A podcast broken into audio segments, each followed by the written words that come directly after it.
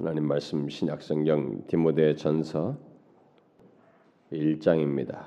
신약성경 제가 지금 성경은 337쪽 신약성경 337페이지 디모데 전서 1장 13절부터 15절에 있는 내용의 일부를 살필 건데 어, 우리가 13절부터 17절까지 이렇게 한 절씩 교독해 봅시다.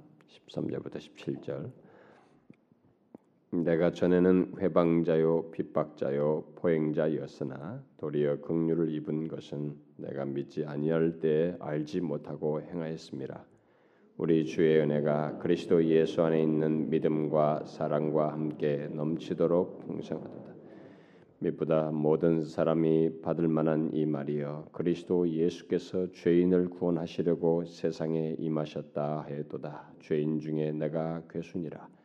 그러나 내가 긍휼을 입은 까닭은 예수 그리스도께서 내게 먼저 일체 오래 참으심을 보이사 후에 주를 믿어 영생 얻는 자들에게 본이 되게 하려 하심이니라. 다 같이 읽읍시다. 만세의 왕 곧 썩지 아니하고 보이지 아니하고 홀로 하나이신 하나님께 존귀와 영광이 세세토록 있어지이다. 우리 주의 은혜가 넘치도록 풍성하도다. 기쁘다 모든 사람이 받을 만한 이 말이여 그리스도 예수께서 죄인을 구원하시려고 세상에 임하셨다 해도다. 죄인 중에 내가 괴순이라. 우리는 지금 아, 우리를 향한 하나님의 은혜가 그리스도를 믿는 우리를 향한 하나님의 은혜가 얼마나 놀라운지 우리의 구원의 전 과정과 연관지어서 그것을 연속적으로 살피고 있습니다. 제가 지난 시간에도 어, 우를 선택하시고 그게 창세전에 또, 또 다른 표들 뭐 태중에서 선택하시고 마침내 어느 시점에 뭐 어떤 사람은 10대, 어떤 사람은 20대, 50대 시차를 달리했었지만은 어느 시점에 우리를 불러서 이렇게 그 하나님의 은혜에 반응하기까지 나타내시는 은혜, 선행하는 은혜와 함께 마침내 부르시는 그 부르시는 은혜에 대해서 어, 살펴보았습니다. 우리는 그 시차를 달리하는 것에 대해서 하나님이 주권적인 뜻이 있다고 그랬습니다. 전혀 무의미하지 않고 그 가운데서도 선행하는 은혜를 통해서 그 다음에 뜻을 이루고자 합니다고 그랬습니다. 그래서 이 디모데서도 바로 오늘 읽은 말씀에서도 그 얘기를 밝히고 있어요. 자기에게 이런 은혜를 주신 것은 내가 긍휼을 입은 까닭은 예수 그리스도께서 내게 먼저 일치 오래 참으심을 보인 후에 주를 믿어 영생 얻는 자에게 본이 되려고 해요. 뭔가 드러내려고 해요. 그리스도를 드러내기 위해서. 근데 그 형성한 것, 그 선행하는 은혜 속에서 그가 준비된 것들을 다 사용해서 그리스도를 증거하기 위해서 시차를 달리하는 우리는 이해할 수 없지만 그런 하나님의 은혜가 선행적으로 있다라는 걸 살폈어요. 그런데 그렇게 하면서 그 마침내 우리가 본성적으로 이 은혜를 하나님을 믿는 것에 대해서 이게 거부반을 익히고 누구도 쉽게 예수 그리스도를 안 믿습니다. 누구든지 다 거부감을 갖는데 그런 사람들이 그 은혜에 반응하게 되는 마침내 부르심을 받을 때 그 반응하게 되는 그런 은혜를 두고서 어, 제가 지난 시간에 그 은혜의 특성을 이길 수 없는 은혜이다. 또는 불굴의 은혜다. 어, 또는 일시적으로는 우리가 저항해 보지만 마침내 끝까지 우리를 추적하여서 인격적으로 다가오시고 인격적으로 반응하도록 역사하셔서 마침내 그 은혜에 반응하도록 하신다는 면에서 저항할 수 없는 은혜다. 그래서 믿음의 선배들은 이 단어를 더 좋아했죠. irresistible grace 이렇게 뭐 불가항력적 은혜 뭐 이렇게 이런 은혜라고 했습니다. 따라서 나면서부터 영적으로 죽어 있었고 부패하였던 저와 여러분이 지금 이 자리에 있다는 것은 모두 우리가 잘나서도 아니고 우리의 어떤 뭐 의지력이 대단해서도 아니고 하나님께서 선행하는 은혜를 베푸셔서 어, 우리를 보호하시고 추적하여 오시사 마침내 그의 은혜에 반응하도록 끝없이 베푸시는 그 이길 수 없는 은혜 때문이다라고 했습니다.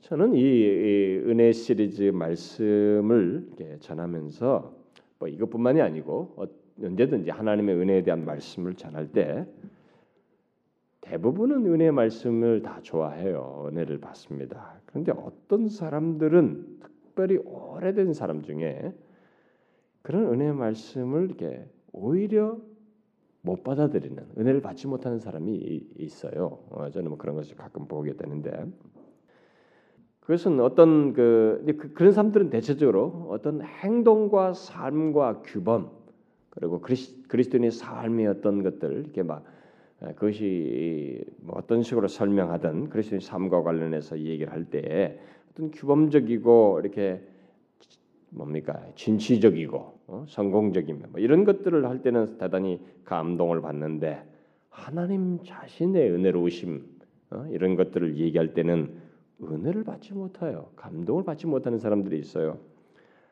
아마 그것은 그 사람의 신앙 형성이 은혜 위에 기초에 있다기보다는 음, 자신의 어떤 행동과 자신 안에서 하는 어떤 수고와 행동, 어떤 율법적인 것에 세워져 있기 때문에 그런 것으로 자신의 신앙의 틀을 가지고 있기 때문에 그럴 거예요. 음? 은혜의 복음은 정말로 은혜가 되어야 되는 것입니다. 그러니까 우리 자신을 다 이렇게 무장해제 시키는 그런 어, 말씀이 바로 은혜의 복음이기 때문에 그런 걸 통해서 은혜를 받아야 하는 거죠, 당연히. 그러니까 자기 것에 의존해서 뭔가를 평가하려고 하지 말아야 된다는 거예요. 은혜에 의해서 자신을 보고 받을 수 있어야 된다라는 것입니다. 여러분 중에 그런 사람이 없기를 바래요. 이게 뭐 은혜 말씀으로 또 오해하거나 못 받는 사람이 없기를 바랍니다. 자 그러면 계속해서 오늘 또 아, 바로 그런 앞에서부터 계속 살펴온 그 하나님의 은혜가 어, 어떻게 또 우리들에게 나타나는지 또 다른 양태를 또 다른 측면을 좀 설명을 하고 싶은데 구원의 과정과 관련해서 그 하나님의 은혜가 우리들의 죄를 용서하시는 것과 관련해서 나타나는 것에 대해서 그 살펴보려고 합니다. 곧 하나님의 용서하시는 은혜, 죄사함의 은혜에 대해서 어, 살펴보려고 합니다.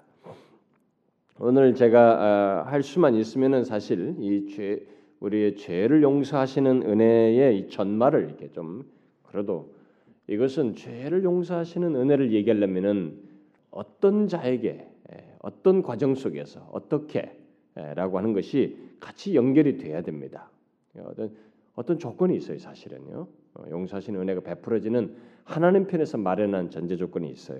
근데 그런 것을 같이 해야 되는데 그래야 오해가 좀 덜해지는데 아, 내용이 좀 많아요. 그래서 부득불하게 다음 시간에 어, 우리들이 어떤 과정 속에서 그 용서하시는 은혜를 받고 그 결과가 무엇인지에 대해서 어, 연관성 있는 내용들을 어, 살피도록 하겠습니다. 그래서 오늘은 일부만 어, 살피려고 합니다. 오늘 우리가 읽은 말씀을 좀 더 설명을 해야 되기 때문에 다음 시간에도 이 말씀에 근거를 해서 좀 더 살피기로 하는데 음, 이 말씀을 좀 설명할 필요가 있어요. 읽은 함께 읽은 말씀은 바울이 그리스도인 그리스도인이 된 이후 약 30년 정도 흘렀을 때일 겁니다. 그 주의 부르심을 따라서 충성스럽게 또 사도로서 사역을 하다가 또 그렇게 신실하게 삶을 살다가 마침내 로마의 한 감옥에 갇히게 됐죠. 이때 당시에 자기는 로마의 감옥에 갇혀 있을 때그 어, 에베소 교회를 어, 자기가 그 복음을 전해서 세워졌던 그 에베소 교회에 어, 믿음의 아들인 디모데를 세워서 디모데가 거기서 사역을 하고 있었습니다. 거기서 목회를 하고 있었죠. 그래서 당시 에베소 교회를 섬기고 있었던 디모데에게 자신의 지난 날을 회고하면서 그에게 개인적으로 보낸 서신이에요. 바울은 디모데에게 이 편지를 쓰면서 어, 쓰는 중에 아, 자신의 그 지나온 삶을 이렇게 자연스럽게 생각하게 된 것 같습니다. 이 감옥에서 그래서 과거에 자신을 이렇게 생각하면서 자기가 아, 지난 날 동안에 그 어떤 그 죄악된 모습이 있었는지가 자연스럽게 떠올랐고 그런 자신을 그 정말 지독한 죄인을 용서하신 하나님의 은혜가 확 연관지어서 맞물려서 함께 자신에게 다시 상기되었고 그래서 그 은혜가 얼마나 크고 풍성한지를 막 묵상하면서 감동에 사로잡힌 듯해요.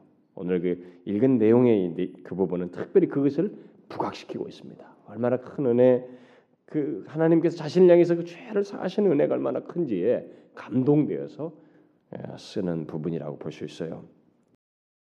우리는 그것을 지금 오늘 함께 읽은 내용에서 충분히 금방 알아차릴 수 있습니다.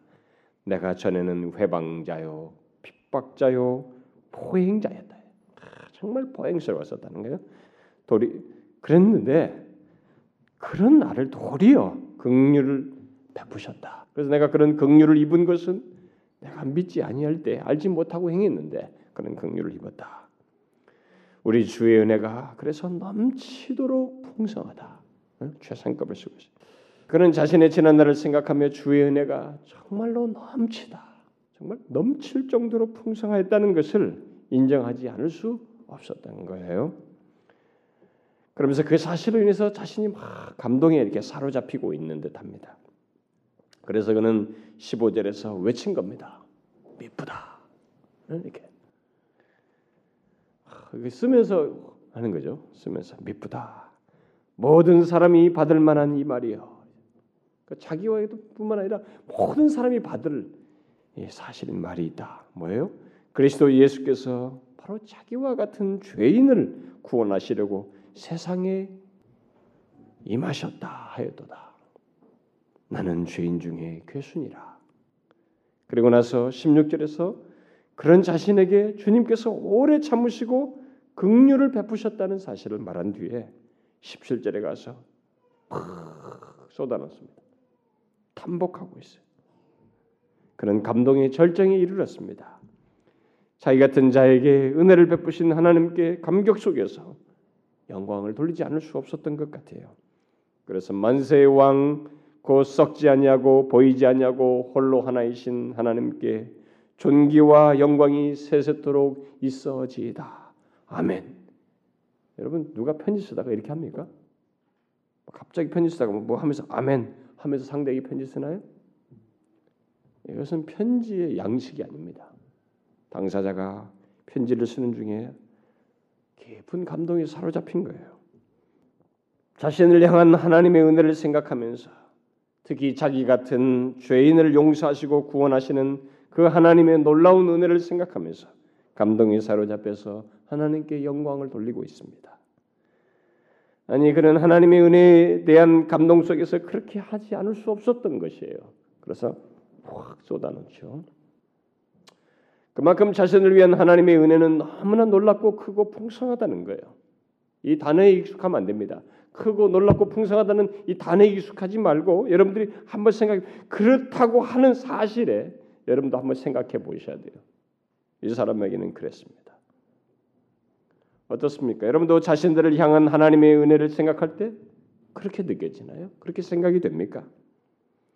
특히 자신의 과거를 이렇게 인생을 지난 날을 생각해 볼 때 나 같은 죄인을 용서하시고 구원하시는 하나님의 은혜가 너무 놀라워서 마음에 감사와 감동이 일어나는가 하는 거예요. 지금 제가 말하는 것은 단순히 과거를 그냥 생각해 보면서 하는 그런 것이 아니고 우리 안에 새겨진 그 하나님의 은혜를 아는가? 그 지울 수 없고 사라지지 않는 나를 향한 하나님의 은혜가 과거만 이렇게 생각해 보면 자신의 지난 날만 생각하면 다시 그 새겨진 은혜가 말이라도 하듯이 이게 자신에서 일어나는가 상기되는가 하는 거예요. 사실 그리스도인은 모두 그런 은혜를 받았죠. 그 지울 수 없는 지울래야 지울 수 없는 그 하나님의 은혜의 기록을 가지고 있습니다. 특히 자신의 죄를 용서하신 하나님의 은혜, 자기 같은 죄인을 용서해 주신 하나님의 은혜에 대한 선명한 기록, 지울 수 없는 기록을 가지고 있습니다. 그래서 바울처럼 어느 때든지 지난 날을 회고하기만 하면 나를 향한 하나님의 은혜는 한없이 크고 풍성하였다는 것이 일어나서 인정하게 되고 또 다시 느끼게 됩니다. 바울은 여기 13절부터 15절 사이에서 자신이 전에는 회방자요 핍박자요 포행자였지만 하나님의 긍휼을 입었다는 사실 곧 자격 없는 자에게 한없는 은혜를 베풀어 주셨다고 하는 사실, 넘치도록 풍성한 은혜를 베푸셨다는 사실, 특히 죄인 중에 괴수인 자신을 그렇게 죄인 중에 괴수인 사람조차도 용서하신 그 은혜의 풍성한 은혜를 말하면서 특히 자신을 향한 베푸신 이 은혜는 목적이 있는 은혜다. 다시 말해요. 후에 영생 얻은 자들에게 본인이 되게 하기 위한 목적과 뜻이 있는 은혜라는 것. 뭐 이렇게 다양한 은혜의 면들을 생각하면서 말하게 되는데 자신의 삶을 회고해 볼 때 그렇게 하나님의 은혜가 너무 자신의 삶에서 선명하다는 것. 무엇보다도 너무나 강력하고 어, 확실해서 그리고 넘치도록 풍성해서 지금 이 자리까지 있게 됐다라고 인정하게 되는 어떻습니까 여러분에게도 바울은 그런 것을 지금 돌아보면서 느끼게 되는데 여러분은 바울이 여기 15절에서 미쁘다 모든 사람이 받을 만한 말이여라고 하며 감탄한 것을 이해하십니까? 여러분은 이 사람이 지금 감탄하고 있는 이 말의 내용에 대해서 여러분은 어떻게 생각하시나? 여러분도 감탄의 내용이 됩니까? 미쁘다. 모든 사람이 받을 만한 말이야. 하고 무슨 얘기예요? 도대체 모든 사람이 다 받을 만한 말, 감, 자기처럼 감탄하면서 받을 말이 무슨 말이에요? 그리스도 예수께서 죄인을 구원하시려고 세상에 임하셨다. 여러분, 그리스도 예수께서 죄인을 구원하시려고 세상에 임하셨다는 것이 감탄의 내용이 되나요? 저는 이 문제를 가만히 생각해 보았습니다. 이 사람은 대사도예요. 인생 말년입니다. 누구보다 많이 하나님에 대해서 말한 사람이에요. 예수 그리스도께서 우리를 위해서 죄인을 위해서 죽으러 오셨다고 하는 사실을 많이 말하는 사람입니다. 그런데 이 사람은 너무나 예수 믿는 자에게 평범한 얘기. 그리스도 예수께서 죄인을 구원하시려고 세상에 임하셨다라는 말을 감탄스럽게 말하면서 감동에 적고 있습니다. 여러분 그렇습니까? 저는 이 퀘션이 갑자기 생겨요. 참 우리들은 성경 공부하고 뭘 하면서 하나님 말씀도 많이 들으면서 교회를 오래 다니면서 그리스도께서 죄인을 구원하시려고 세상에 임하셨다는 것이 감탄의 내용이 더 이상 되지 않는 세월을 우리들이 보내고 있지는 않은가? 이제 젊은 나이 예수 믿은 지 겨우 몇 년 되고 십수년밖에 되지 않은 우리들이 모르겠어요. 여러분들이 몇십 년 된 사람도 있겠죠. 뭐 그리스도께서 죄인을 위해서 구원하기 위해서 오셨다는 것이 하나도 감당이 감동도 감탄의 내용도 되지 않은 채 우리가 교회를 다니고 있지는 않은가? 저는 그런 퀘션이 생겼어요. 어떠신가요, 여러분? 이게 감동이 될 내용입니까? 이게 감탄할 내용이에요? 여러분들이 그렇게 되고 있습니까? 만일 그렇지 않다면은 그 사람은 그리스도께서 세상에 임하여 구원하시기 위해 오신 그 대상인 죄인이 이 사람이 말하는 이 죄인이라고 하는 것이 누구인지 죄인이 누구인지를 아마 모르기 때문일 거예요. 그리고 죄인에게 베푼다고 하는 은혜가 어떤지를 모르기 때문일 것입니다. 그 두 가지를 알면 이 사람이 이 사실이 세월이 지나도 노년이 되어도 놀라움이 된다는 거예요. 바울은 이 말을 한 뒤에 그리스도께서 구원하시기 위해 온 그 대상인 죄인은 바로 자기 같은 죄인인데 나는 죄인 중에 괴수다. 이렇게 연관지었어요. 나 같은 죄인을 위해서 오셨는데 나는 죄인 중에 괴수야. 이렇게 말하고 있습니다. 여러분은 바울이 자신을 그렇게 말한 것이 이 죄인 중에 괴수라고 이렇게 말한 것이 어떻게 들려지나요? 나는 죄인이다. 여기까지는 제가 이해가 우리가 아무런 문제가 안 돼요. 예, 이런 표현에 대해서 우리는 얼마든지 공감합니다.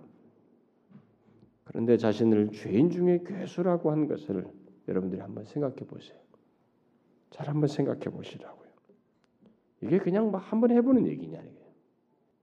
이 앞에 문구에 지금 앞에 지금 말하고 있는 세상 자기가 미쁘다라고 놀랐다고 하는 이 놀라우는 감탄케 하는 이 내용이 진짜 이 사람에게 감탄이 되고 감동이 될 때는 죄인 중에 괴수라는 이 말이 아 새로운 사실이에요. 이 사람이 그렇게 고백하는 것은 아주 새로운 사실입니다. 바울은 분명히 자신을 그렇게 인식했다는 거예요. 죄인 중에 괴수로. 우리는 이런 바울과 같은 인식과 고백을 어, 한번 그 우리도 멈춰서서 생각해 보아야 됩니다. 오늘날 교회 다니는 사람들이 어, 사람들의 그 신앙생활이 가볍고 어, 예, 심지어 이 교만하기까지 한 이유 중에 하나는 이 같은 바울 같은 인식과 고백이 없기 때문에 그래요. 바울이 지금 이 편지를 쓸 때는 그 인생 말년이에요. 그는 얼마 후에 죽습니다. 디모데 전서 쓰고 또 디모데 후서 보내고 나서 죽어요. 음, 순교당합니다. 그러나 지금까지 그는 너무나 놀라운 사역과 삶을 살았어요. 음? 이 사람은요. 그 인생 말년 이제 그 지금까지 살아온 삶은 참 우리가 봐도 너무 놀라운 삶과 사역을 살았던 사람입니다. 그러다가 이제 로마의 한 감옥에 갇힌 상태에서 자신들의 삶을 자신의 삶을 돌아보면서 그리스도께서 세상에 임하신 것이 자기 같은 죄인들을 위한 것이라는 사실로 인해서 하나님의 은혜가 말할 수 없이 크다는 생각에 다시 사로잡혔어요. 그 누구보다 신실하고 성숙한 신자요. 그리스도께서 세우신 사도였지만 그는 자신을 향한 하나님의 그 크고 놀라운 은혜를 생각하면 할수록 아니 그 은혜의 위대함에 대한 생각이 깊어지면 깊어질수록 자신이 얼마나 큰 죄인인지 그리고 본성적으로 죄악스러운 상태에 있는 자라는 것을 더욱 크게 인식하게 된 것입니다. 그래서 그는 최상급을 써서 자신을 죄인 중에서도 가장 맨 처음 가장 나쁜 자, 나쁜 사람이라는 차원에서 제일 첫 자리에 놓아야 할 사람이다. 라고 말한 것입니다. 문자적으로는 그런 뜻이에요. 이것은 바울이 하나님 앞에서 인식한 자기 자신에 대한 인식이기도 하지만 동시에 자신이 편지를 쓰고 있는 디모데에게도 말하면서 디모데가 에베소 교회 성도들에게 이렇게 목회를 하면서 성도들에게 우리 주님께서 죄인들을 구원하시려고 이 세상에 오셨다는 이 복음을 전할 때마다 바로 예로서 자기를 들어주기를 바라는 것입니다. 바로 나 같은 바울 같은 죄인도 과거의 그 사울 같은 사람도 위에서 그리스도께서 오셨다. 그런 죄인을 위해서도 하나님께서 오셔서 용서하신 분이시다. 라고 말하라는 차원에서 기록하고 있다고 할 수 있어요. 말하자면 디모데야 네가 에베소 교회 성도들을 섬기면서 그리스도께서 죄인들을 위해 구원하기 위해서 오셨다는 그 놀라운 복음을 전할 때마다 회방자요, 핍박자요, 포행자였던 나 같은 죄인도 구원하신 분이시라고 말해 줘라. 주님은 그러신 분이시다. 이렇게 말하고 있는 셈입니다. 바울은 우리 주님은 도저히 자격이 없는 자기 같은 죄인도 은혜로 구원하시고 용서하시는 분이시라는 것. 아니 자기같이 그렇게 가장 나쁜 자도 넘치도록 풍성한 은혜로 구원하시고 죄 용서하시는 분이시라는 것을 전하라 하는 것이죠. 그런 차원에서 쓰고 있는 것이에요.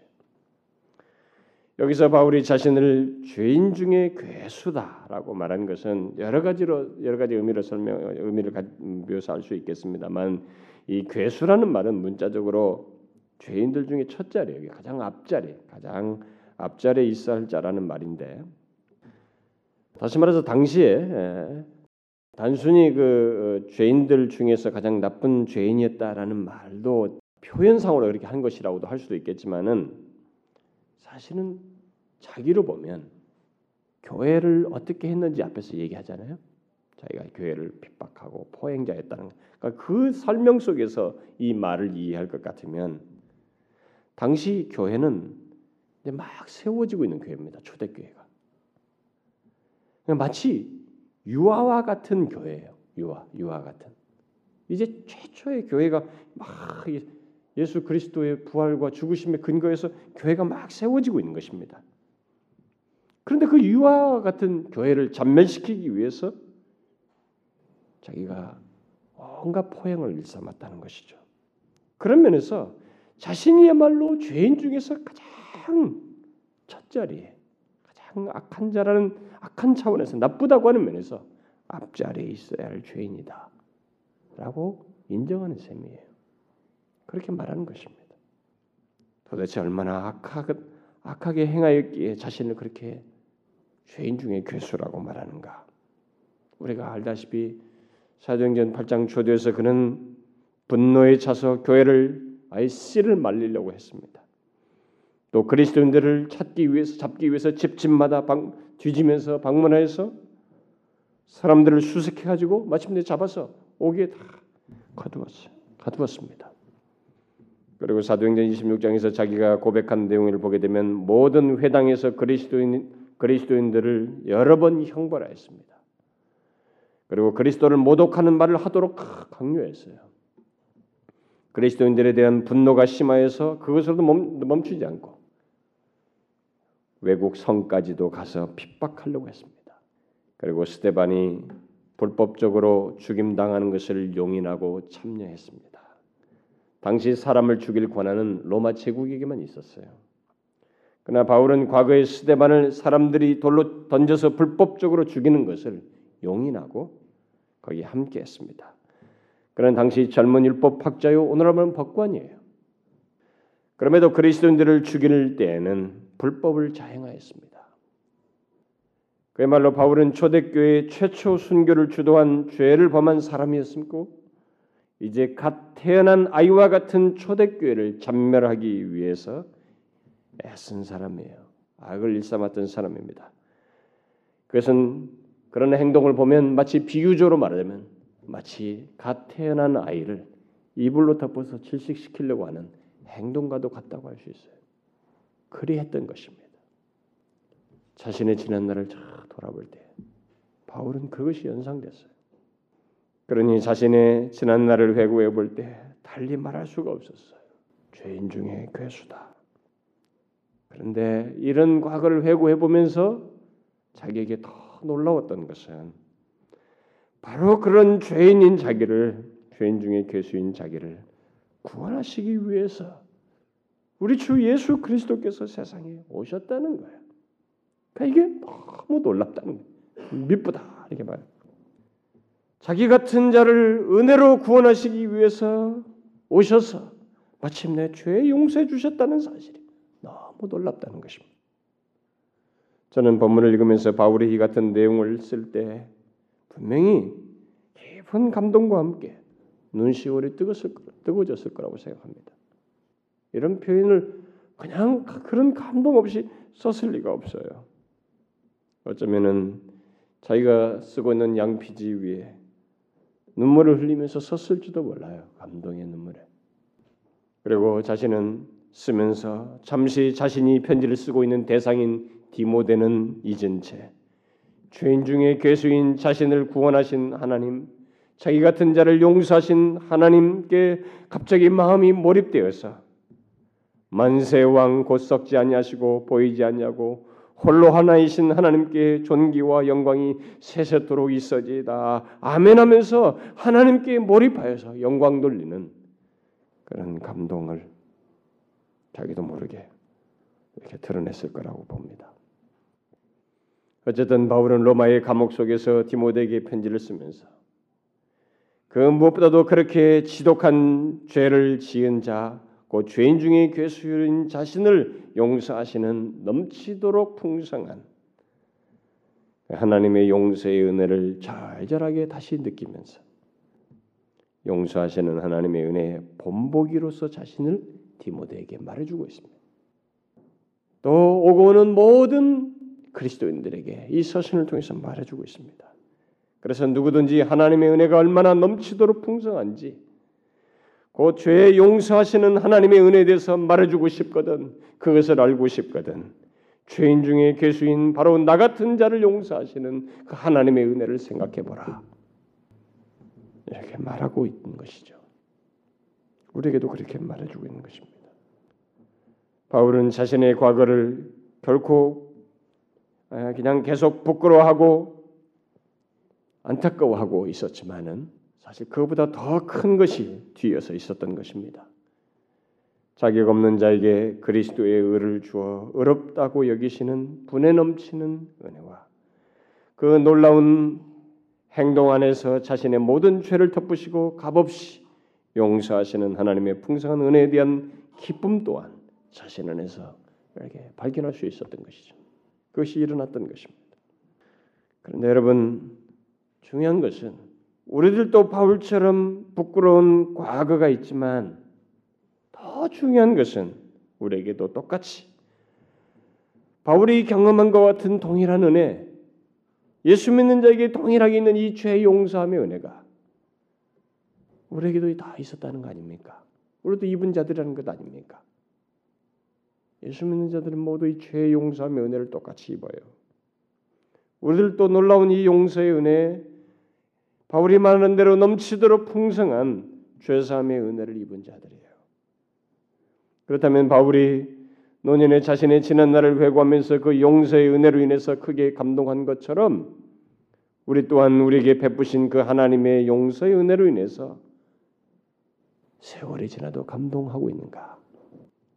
설사 아무리 세월이 흐르고 노년이 되어도 그러한가? 만일 그렇지 않다면 그 이유가 무엇일까? 자신은 바울처럼 죄인이 아니라고 생각하기 때문인가? 아니면 하나님의 용서의 은혜를 아직 모르기 때문인가? 그것도 아니면 자신에게 베푼 하나님의 용서의 은혜를 잊을 만큼 무뎌졌기 때문인가? 잊을 수 있을까요? 그 용서의 은혜를 입은 사람이 이 바울이 지금 여기서 말년이 돼도 생각만 하면 다시 감동케 하는 이 용서의 은혜, 진짜로 이 용서의 은혜를 입은 자일 때, 그 용서의 은혜를 알게 될 때, 그것을 과연 잊을 수 있을까요? 잊을 수 있을 정도로 이 용서의 은혜가 가벼운 은혜일까요? 저는 이 본문을 통해서 이 그 잊을 수 없는 하나님의 용서의 은혜를 다시 우리가 상기하고 싶습니다. 앞에서 말한 대로 제가 일부만 말합니다만은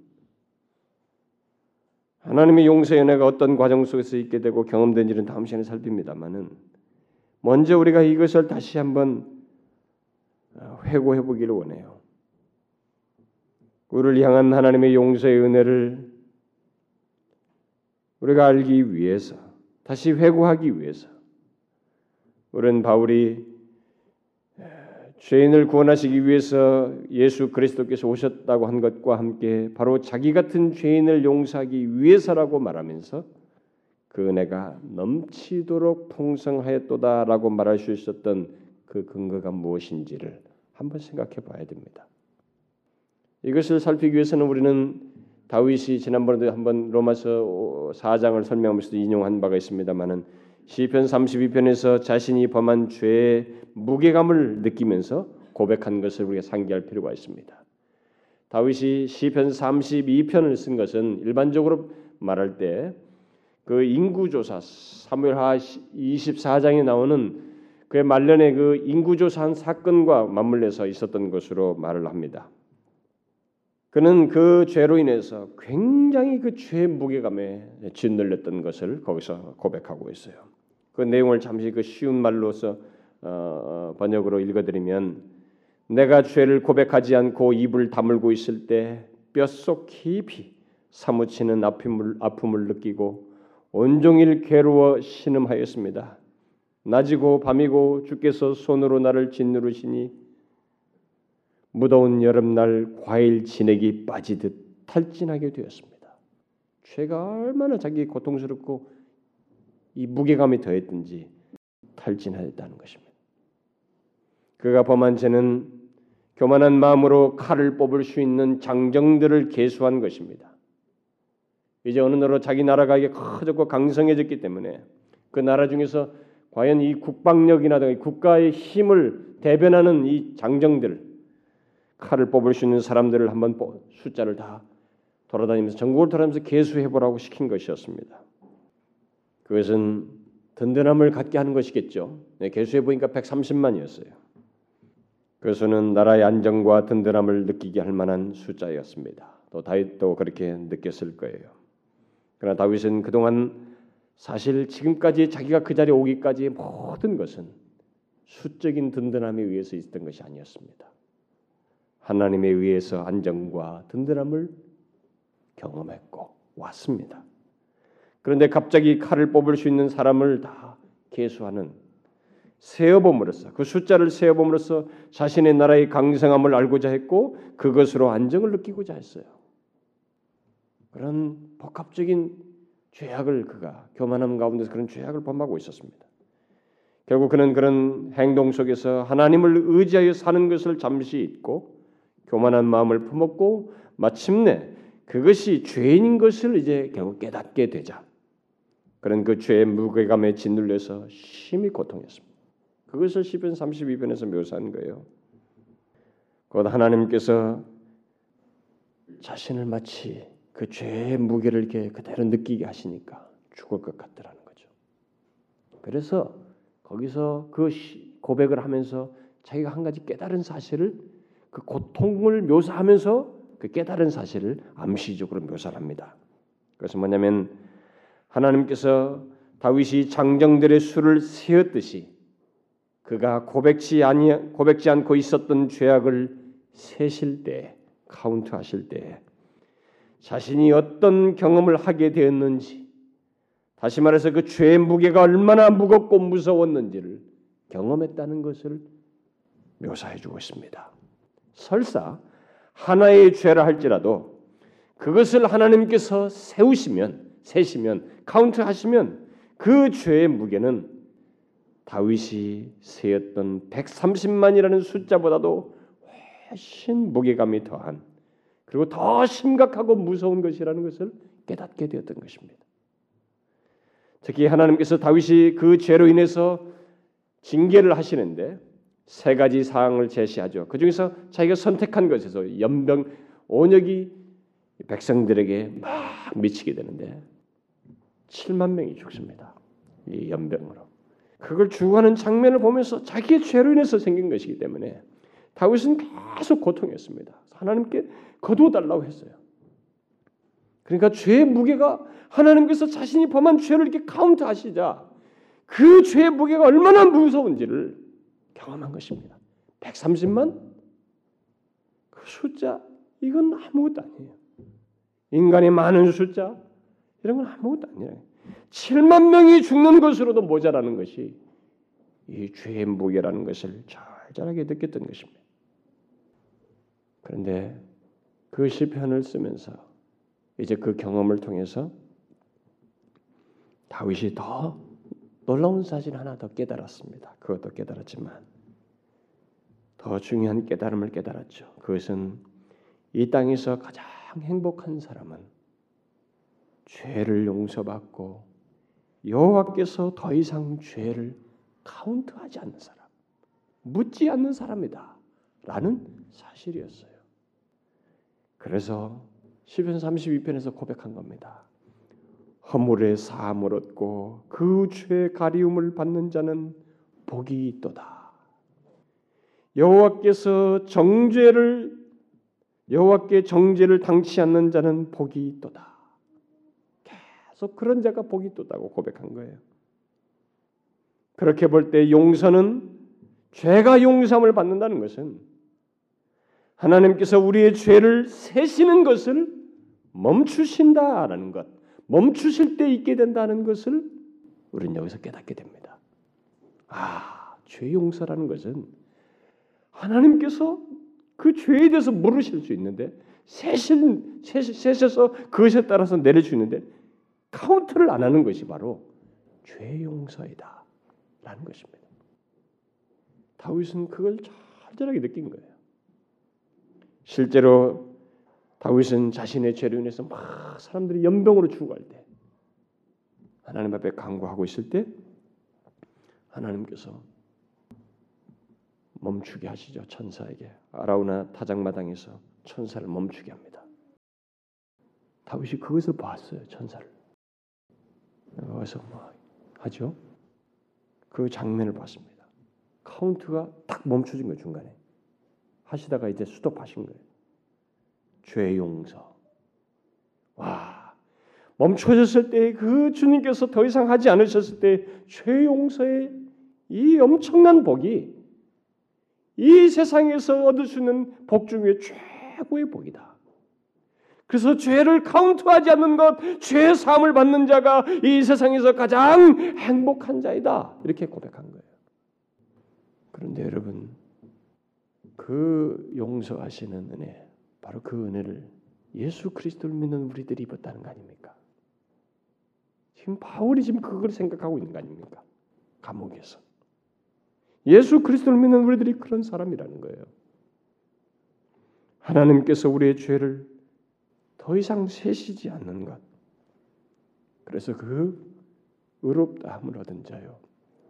주의 백성으로서 우리가 살게 됐다는 것입니다. 그래서 저는 우리들에게 또 물어야 할 일이 있어요. 이런 부분에서 다윗처럼 하나님께서 우리의 죄를 더 이상 카운트하지 않는다는 것, 그런 죄 용서를 받았다는 것으로 인해서 아, 내가 정말 가장 행복, 이 세상에서 가장 행복한 사람이구나 라고 생각하느냐 하는 거예요. 여러분 그렇습니까?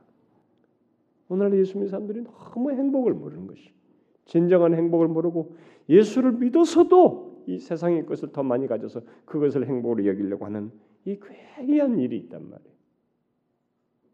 여러분 이것을 이런 행복을 아십니까? 그래서 그것을 생각하면 이 바울처럼 노년이 되어도 감옥에 있어도 그 죄 용서의 은혜만 생각하면 가슴이 벅차올라서 그렇게 하신 여호와를 찬송하고 영광 돌리고 싶은 그게 막 터져 나오는 예쁘다 이 말이에요.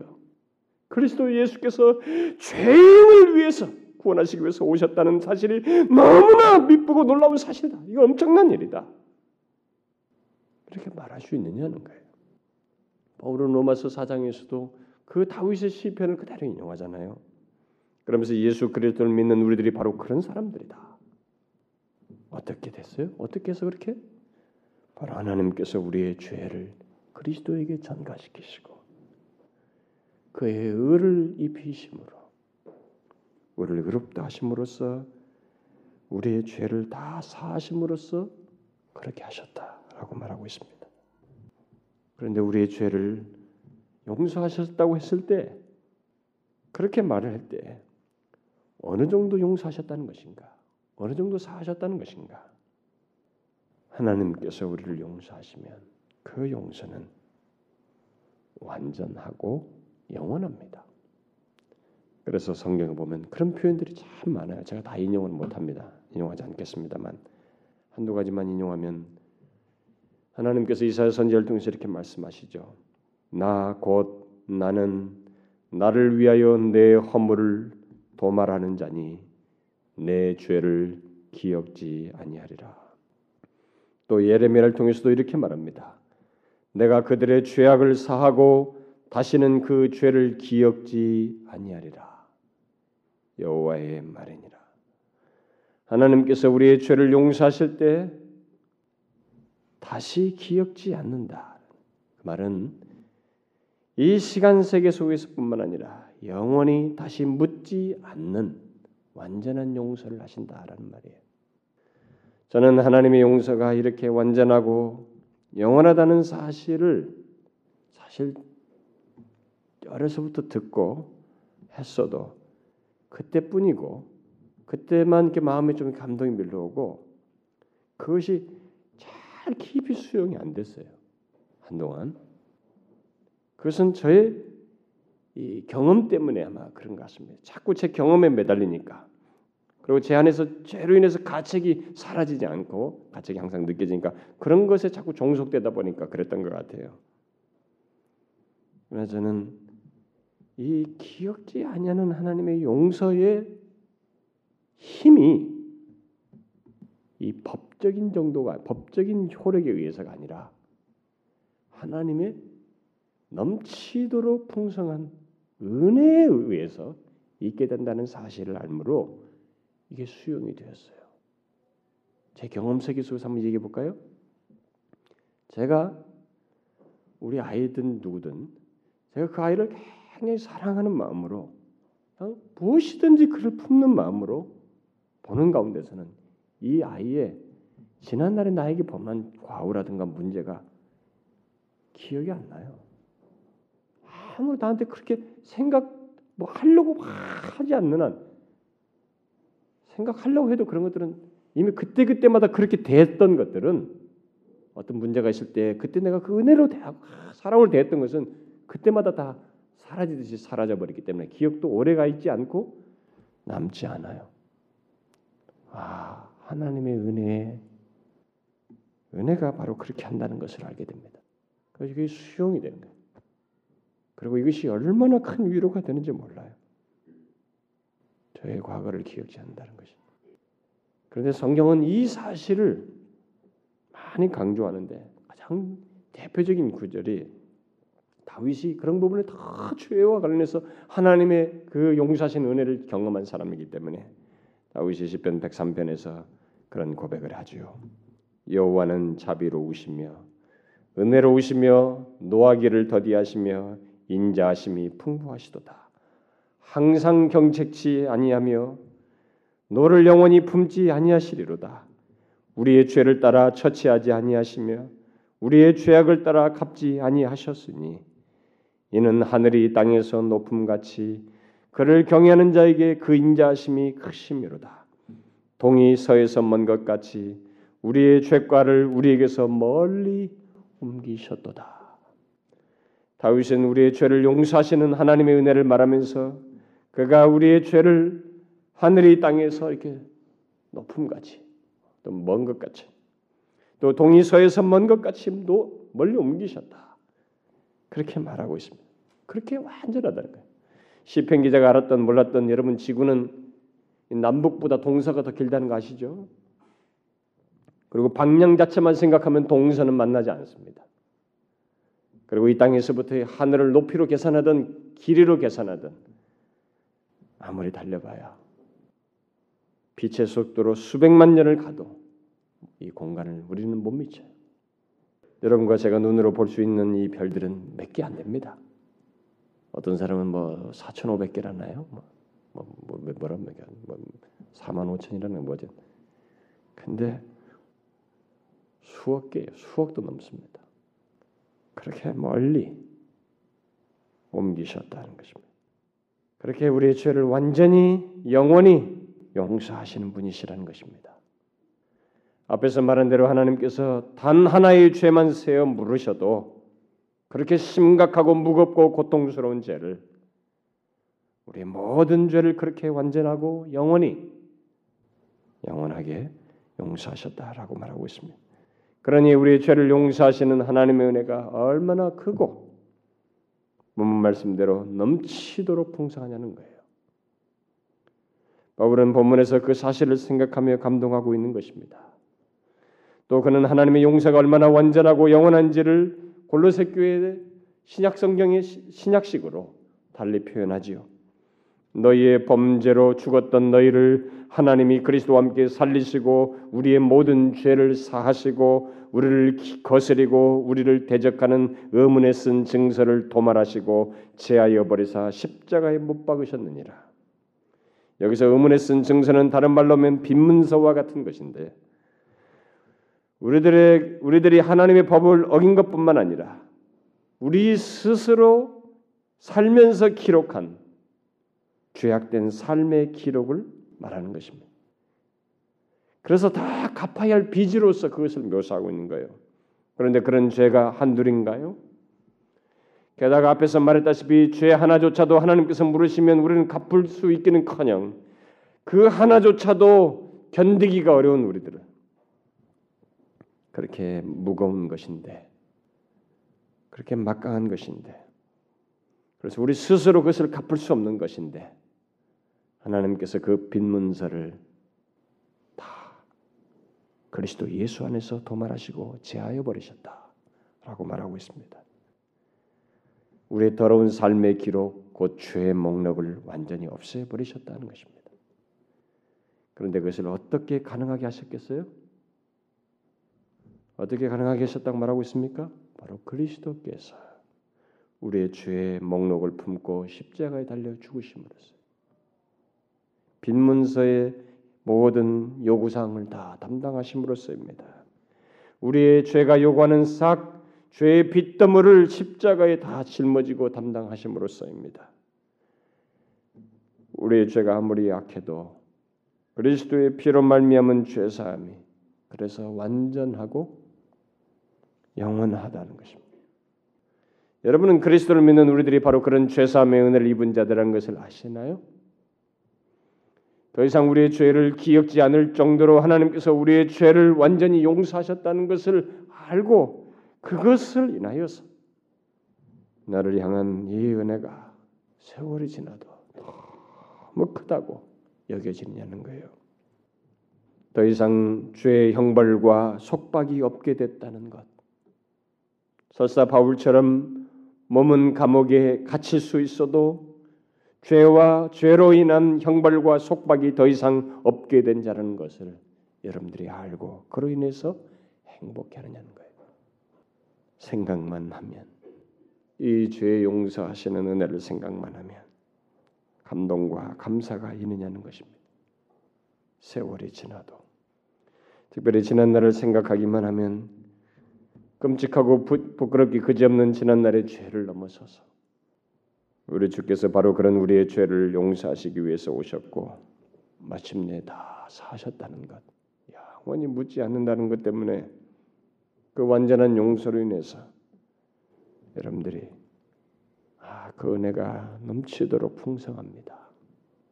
하나님께 영광 그러느냐는 거예요. 다윗의 말대로 죄 사함을 얻은 자가 이 세상에서 가장 행복한 자입니다. 하나님께서 죄를 더 이상 카운트하지 않는 자가 이 세상에서 가장 행복한 자예요. 그런데 우리는 예수 그리스도 안에서 그렇게 되었습니다. 우리는 왜 바울이 본문에서 그 인생 말년에 그 축축한 로마의 감옥에서 감격했는지 이제 아셔야 됩니다. 이걸 그냥 읽어 내려가면 안 돼요. 이게 거짓말이 아니고 감상이 아니라는 걸 아셔야 됩니다. 빌립보서에서도 그 감옥에서 쓴 서신인데 거기에서 왜 자기도 기뻐하고 밖에 있는 사람에게 기뻐라고 했는지 진짜로 아셔야 됩니다. 그것은 바로 하나님께서 죄인 중에 괴수인 자신을 더 이상 자신의 죄를 따라서 카운트하지 않고 자신의 죄를 세시지 않고 영원히 용서하셨다는 것, 그 은혜 안에 자신이 있다는 것을 보고 있었기 때문이에요. 그래서 그는 감옥에 있어도 세월이 흘러도 그 용서의 은혜만 생각하면 가슴이 벅차올랐습니다. 부끄러운 과거, 끔찍한 과거보다 더 큰 은혜가 베풀어졌다는 것 때문에 찬송할 수 있었어요. 그런데 여러분, 우리가 그 동일한 은혜를 입은 자예요. 예수 믿는 사람들이 이것을 아셔야 합니다. 이 행복을 진짜로 알고 누려야 돼요. 하나님은 정말로 우리의 죄를 더 이상 세시지 않습니다. 우리는 다윗처럼 그걸 생생하게 모르죠. 그 죄를 그 인구조사한 죄를 카운트하자 막 7만 명이 죽어가는 그걸 짓누르는 경험을 하다가 탁 멈췄을 때그 무게감이 사라지는 것, 세시지 않을 때 그죄 용서함의 행복을 우리는 생생하게 모르기 때문에 뭐 십자가에서 다 담당하심을 우리에게 더 이상 하지 않는다는 것이 얼마나 엄청난 것인지 우리는 피부적으로 덜 느낄지 모르겠으나 성경은 선언적으로 말합니다. 우리의 죄를 하나님께서 더 이상 세시지 않는다고. 영원까지 영원까지 기억지 않는다고. 저는 과거를 생각하면 생각지도 생각하고도 싶지도 않은 그런 부끄러움들이 있어요. 제 자신이 굉장히 싫어지기까지 할 정도입니다. 저는 지난주 토요일 날도 한 주간의 제 자신의 그 언행사를 이렇게 자연스럽게 생각이 돼서 그리고 토요일 날도 이렇게 급한 마음으로 이렇게 말하고 행동한 제 자신을 보면서 참 슬, 잠깐 슬펐어요. 그런데 저의 가치가 우리 주님의 피로 말미암아 죄 용서하심 속에 있다는 것이 이 말씀을 준비하면서 얼마나 위로가 되었던지요. 하나님께서 우리의 죄를 더 이상 세시지 않는다는 차원에서 우리는 이 세상에서 가장 행복한 사람입니다. 저는 이 복음의 내용이 저에게 가장 큰 기쁨을 줍니다. 저도 지난 날을 돌아보면 너무 슬프거든요. 부끄럽고 그런데 세시지 않는다니 기억지 않는다니 이게 정말로 형용할 수 없습니다. 그 은혜가 크게 여겨져요. 우리가 그 은혜를 입은 자입니다. 그래서 바울이 로마서에서 말한 거예요. 그걸 그대로 인용해서 너희들이 그 복을 입은 그 은혜를 입은 행복한 사람들이다. 우리의 삶의 기초는 이 은혜 위에 있어야 됩니다. 그래서 어느 에서 무엇을 하든지 우리는 이 은혜 안에서 행동할 수 있어야 됩니다. 기도합시다. 하나님 아버지 참 우리는 바울 못지않게 아니면 바울보다도 더한 그런 죄인들이고 악한 자들입니다. 그런데 우리의 죄를 그리스도의 십자가 안에서 다 처리하심으로써 우리의 죄를 영원히 제하시고 영원히 기억지 아니하시며 더 이상 계산치 않으신다고 말씀하시니 하나님 그 은혜가 너무 큽니다. 넘치도록 풍성하여서 그리스도 예수께서 나 같은 죄인을 구원하시기 위해서 이 땅에 오신 것이 정말로 큰 복음이요 너무나 놀라운 사실이며 말할 수 없는 위로가 됩니다.